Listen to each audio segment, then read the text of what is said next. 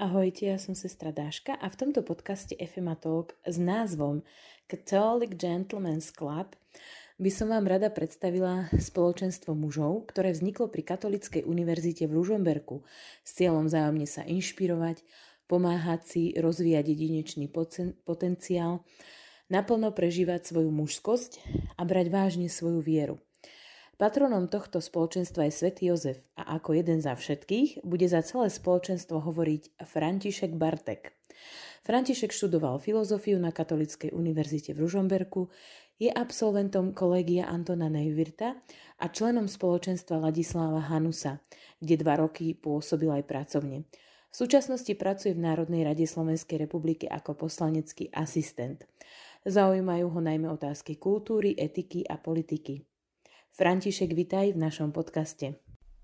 Ahoj, pozdravujem ťa aj všetkých poslucháčov a vďaka za pozvanie. František, priznám sa ti, že som si pri názve vášho spoločenstva musel trošku oprašiť svoju anglickú výslovnosť, ale poďme teda už na otázky. Si spoluzakladateľ Catholic Gentleman's Club, môžeš nám ho bližšie popísať, ako vznikol tento projekt a pre koho je určený? V prvom rade mm, je náš klub pár priateľov, ktorí ktorí si chcú navzájom pomáhať, inšpirovať sa, mm, pomáhať si prežívať tak naplno svoju mužskosť a brať vážne svoju vieru. Vznikli sme na Katolíckej univerzite v Ružomberku, teda tam sme sa stretli a vyplynulo to tak z takej nejakej spontánnej túžby mm, spoločne prežívať veci, nejaké aj ťažké veci, čo sa možno niektorým z nás vtedy diali a ale aj, aj vzájomne sa okresávať, rásť, inšpirovať. Každý z nás bol v niečom inom možno dobrý a, a mohli sme sa tak navzájom ťahať. A v mužoch proste je niečo také, že, že chcú spolu robiť veci. Po niekoľkých rokoch takéhoto fungovania sa tak nejako začala vynárať otázka, že či nemôžeme aj niečo mm, robiť tak viac pre druhých dovonka. Že dovtedy to bolo také, také vzájomné budovanie a, a teraz prišla nejaká taká myšlienka, že, že či, či z toho nemôže byť aj niečo možno trocha väčšie, nejaká taká služba pre druhých. A, a to sa deje v zásade posledný, posledný možno nejaký rok. O, tak to sami tak objavujeme, že ešte to není úplne také o, napevno vyrysované, a, ale sami rozmýšľame, že, že čo môžeme robiť a kam nás to ťahá a, a aké možnosti sa nám otvárajú. Poďme sa pozrieť na začiatok. Čo tomu v tvojom živote predchádzalo? Kde si sa formoval? V akých spoločenstvách si pôsobil? Kde si študoval? To je dobrá otázka. Mm, vlastne prvý taký kontakt e, s takou príťažlivou mužskou partiou e, som asi zažil pri Salesianoch, mm, teda salesianskej komunite, ktorá, ktorá takto žije ako partia chlapov, ktorá, e, ktorým spolu ide o, o dobro Samozrejme tam boli nejaké chlapčenské tábory, na ktoré som najprv chodil ako účastník a neskôr som mohol pomáhať pri realizácii. Mm, potom určite taký silný zážitok mužskej partie a mužského spoločenstva bol aj v salesianskej ašpirantke, ktorú som navštevoval ako maturant. Mm, a, a potom teda na vysokej škole už už nejakým spôsobom to tak spontánne začalo vznikať, ako som hovoril. Ale taká tá pridaná hodnota verejnej angažovanosti, ak to tak môžeme povedať, um, že teda to spoločenstvo alebo to stredko sa tak transformuje um, aspoň v niektorých častiach do takého niečoho angažovaného, do takého projektu, uh, tak za to určite vďačím aj tomu, čo som mohol dostať v spoločenstve Ladislava Hanusa uh, alebo kolegiu Antona Neuwirta, kde vlastne mladí ľudia sú takí pozvaní k takej účasti, eh, že sa zaujímať, čo sa deje aj eh, tak zo širša, či v meste alebo v krajine a nejak prispieť k tomu spoločnému dobru. Posledné, čo by som k tomu povedal, je, že inšpiráciou pre nás určite sú aj, aj iné projekty, ktoré sa týmto témam venujú, či už je to portál Mužom.sk, ktorý má aj teda podcast, alebo taký program Otec a syn, respektíve chlapskí chlapi, ktorí robia také veľké duchovné obnovy pre mužov, alebo aj nejaké, nejaké zahraničné veci, najmä taká stránka The Catholic Gentleman, mm, ale aj napríklad mužská Godzone konferencia a ďalšie podobné projekty. Môžeme teda povedať, že toto všetko v tvojom živote viedlo až sem, do tohto projektu. A, teda aj do terajšieho životného nastavenia. Kde to chceš posunúť ďalej? Aké sú tvoje ciele v živote, meta? Čo chceš dosiahnuť? Môžeme to tak povedať.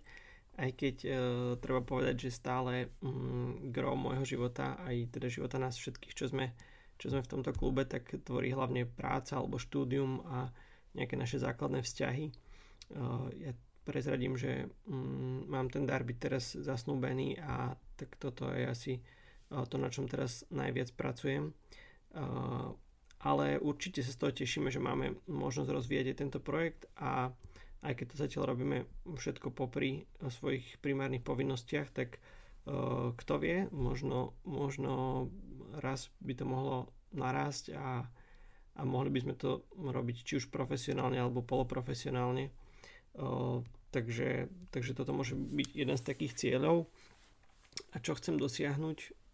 Mňa dlhodobo hm, priťahuje a fascinuje téma sexuality a vzťahov, alebo môžem povedať aj hm, téma teológie tela. Hm, k tomu iba možno krátko, mne sa strašne páči ten výrok Jana Pavla II., ktorý tak povedal, že, že pornografia nie je zlá preto, lebo ukazuje príliš veľa z človeka, ale pretože ukazuje príliš málo. Tak je to možno taký kontroverzný výrok, ale čo chce povedať a čo sa mne veľmi páči, že, mm, že, že dnes sa tá sexualita veľmi tak splošťuje a, a dostáva takú negatívnu konotáciu. A podľa mňa našou úlohou ako kresťanov je, mm, je ohlasovať tú radostnú zväzť aj, aj v tejto téme mm, a hovoriť o kráse tých vzťahov, aj, aj o tých ťažkých veciach, ktoré sa dejú mnohým ľuďom. Hovoriť o rozdieloch medzi mužmi a ženami, o nástrahách, ktoré v tejto oblasti dnešná kultúra prináša. A myslím si, že to pole v tejto, v tejto téme je veľmi veľké. Že či už ide o formáciu na školách, či už ide o, o farnosti, o, o semináre a formáciu kňazov, že to pole je veľké a robotníkov málo, ako sa píše, tak ja mám takú túžbu, ak pán Boh dá, tak uh, niečo možno uh, v tejto oblasti v tejto oblasti dobre urobiť. Vráťme sa ku Catholic Gentleman's Club. Máte teraz veľkú knižnú prvotinu. Ako by si nám ju predstavil? Áno, je to tak. Skutočne sa tešíme, že nám v spolupráci s denníkom Postoj v týchto dňoch vychádza kniha Jozef 2.1 ktorá je takou odpovedou alebo mozaikou odpovedí na otázku, že čo to dnes znamená byť mužom. Že čo to dnes v 21. storočí znamená byť kresťanským mužom. A sme veľmi radi, že, že sa nám podarilo spojiť takú pestrú paletu autorov od lajkov, otcov, rodín, cez zasvetené osoby, diecezných kňazov, aj biskupov. Skutočne veľmi pestré príbehy teda aj je tam tá pestrosť tých jednotlivých zamyslení, ktoré sa odvíjajú od, od tej tradičnej modlitby litány k svetému Jozefovi.